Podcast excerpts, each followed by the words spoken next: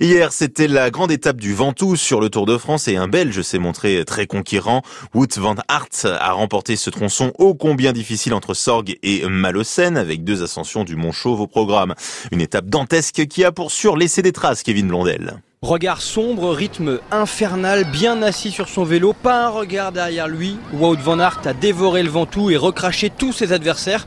Euh, lui qui n'est pas considéré pourtant comme un pur grimpeur. C'est juste incroyable d'arriver ici à Malocène avec une atmosphère euh, vraiment extraordinaire. Donc euh, j'ai vraiment profité, c'est très bien. C'est quelque chose vraiment extraordinaire, gagner une étape de montagne sur le Tour de France.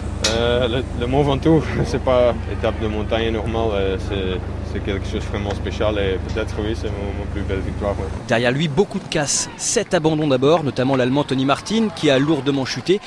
Et puis certains ont connu de vraies défaillances. Le Breton David Godu notamment, dixième au général avant cette étape. Il a terminé livide à 25 minutes du vainqueur. Son directeur sportif Yvon Madio à la groupe AMFDJ a vite compris qu'il y avait un problème. Au bout de quelques kilomètres, il nous a dit je me sens pas bien, pas de jambes, chaud, enfin et vomissement.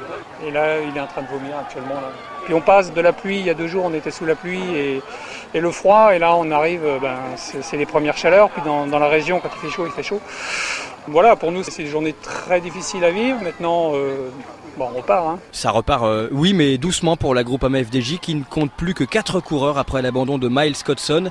Et puis euh, deux d'entre eux sont malades. Bon, il y a quand même quelques éclaircies côté français. D'abord la ténacité de Guillaume Martin, toujours 9ème au général ce matin. Le leader de la Cofidis a souffert, mais il s'est accroché auprès des tout meilleurs. Une nouvelle fois, c'est parti très très vite, donc je pense que au bout d'une heure de course, tout le monde était déjà bien entamé.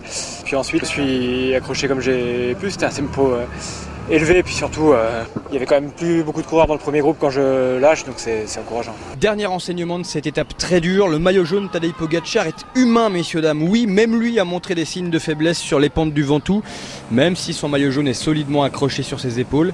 Et ce n'est pas l'étape du jour qui devrait le mettre en danger puisque l'arrivée à Nîmes tout à l'heure est, sauf surprise, promise à un sprinter. Et départ de cette douzième étape du Tour prévue à Saint-Paul-Trois-Châteaux, donc dans la Drôme. Merci Kevin.